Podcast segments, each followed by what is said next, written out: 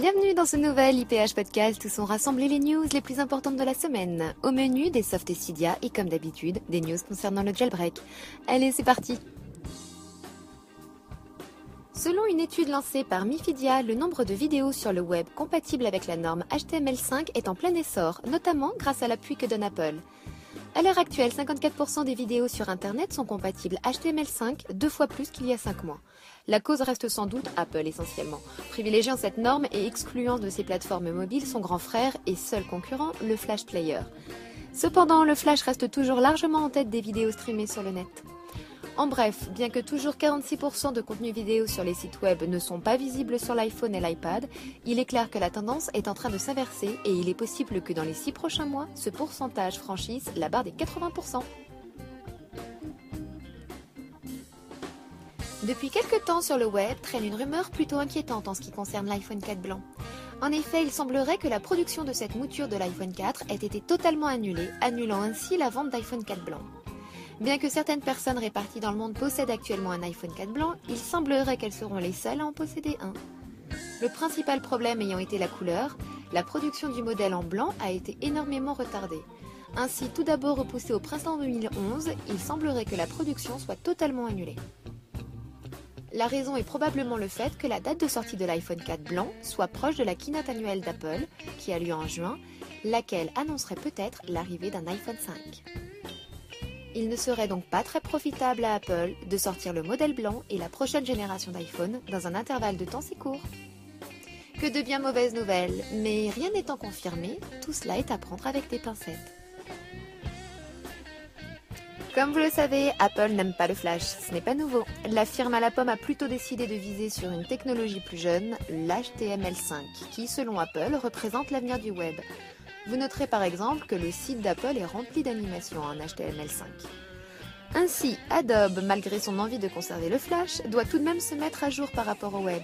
La firme a donc publié une vidéo vous montrant comment exporter une vidéo encodée flash en HTML5.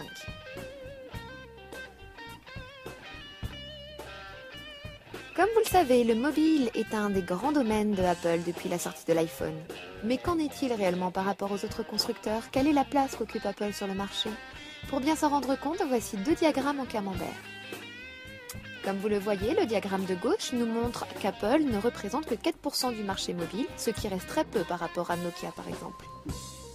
Mais le diagramme de droite nous montre qu'Apple tire 50% des revenus engendrés par la vente de mobiles, ce qui est tout simplement énorme quand on voit que Nokia n'en tire que 15%.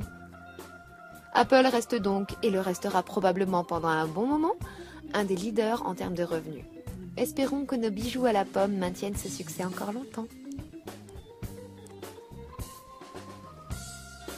Comme vous le savez peut-être déjà, en début de mois, Motorola a attaqué Apple pour violation de brevets liés à la téléphonie. En effet, Motorola a attaqué Apple sur MobileMe, l'App Store, les services de géolocalisation et le design d'antenne. Mais un peu à charge de revanche, c'est au tour d'Apple de poursuivre Motorola en déposant deux plaintes pour violation de brevets concernant six brevets liés aux multitouches. Les appareils concernés sont les suivants.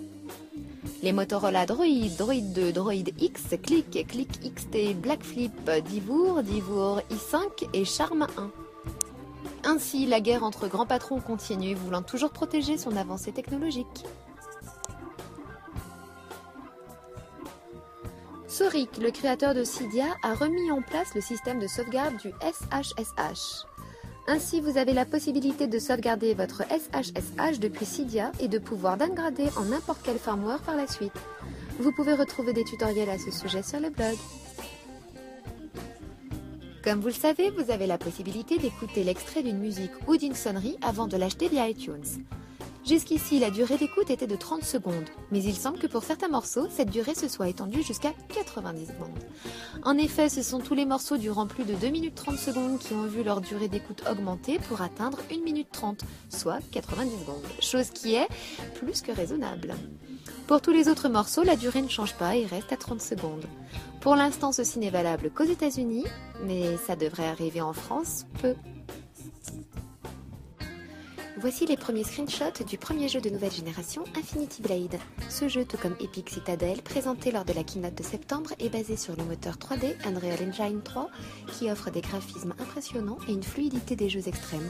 Pour vous en rendre compte, vous pouvez essayer Epic Citadel, disponible gratuitement sur l'App Store.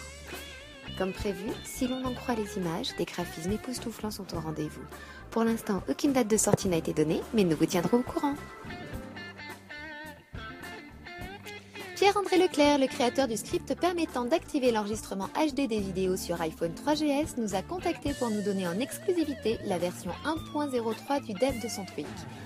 Ainsi, il vous suffit de l'installer pour que votre iPhone 3GS puisse filmer en 720p. Pour rappel, nous vous avions fait un tutoriel ici, mais il vous fallait savoir comment se connecter en SSH et les fausses manipulations étaient vite arrivées. Grâce à ce DEB, vous pourrez facilement activer et désactiver l'enregistrement HD sur iPhone 3GS. Le DEB est disponible sur notre repository que vous pouvez ajouter en suivant ce tutoriel. Le tutoriel d'installation est disponible sur le blog. C'est officiel, Skyfire est approuvé par Apple. Skyfire est un navigateur Internet, tout comme Safari. Sa particularité réside dans le fait qu'il va vous permettre de lire des vidéos, uniquement des vidéos, encodées en flash sans problème. Le principe est simple, lorsque vous voulez lire une vidéo encodée en flash, les serveurs de l'entreprise qui édite le logiciel convertissent en fait la vidéo en HTML5 nativement supporté par l'iPhone. De plus, la conversion se fait relativement rapidement, ce qui est un très bon point pour le navigateur. Voici la liste de ses fonctionnalités. Vibrant Video vous permettant de voir les vidéos encodées en flash, Explore Related vous permettant d'explorer les contenus les plus pertinents du web en fonction de votre recherche, Social Sharing vous donnant la possibilité de partager n'importe quelle page web sur un réseau social, User Agent Switching vous donnant la possibilité de changer l'agent utilisateur du navigateur, et Private Browsing pour une navigation en privé. Il y a plus d'un mois, Google faisait une petite mise à jour sur leur moteur de recherche. La nouvelle fonctionnalité nommée Google Instant permet de faire une recherche instantanée sans devoir cliquer sur le bouton Rechercher, ce qui accélère la rapidité de vos recherches. Apparemment, Google est en train d'apporter cette fonctionnalité sur l'iPhone. Elle est déjà en version bêta et est disponible pour tous.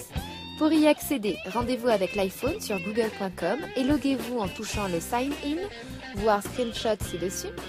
Ensuite, si cela ne s'affiche toujours pas, rendez-vous sur google.com slash ncr et normalement l'option devrait être disponible. L'équipe d'iPhone 3G System vous remercie d'avoir suivi ce podcast. Rendez-vous la semaine prochaine pour de nouvelles infos et n'oubliez pas, iPhone 3G System rocks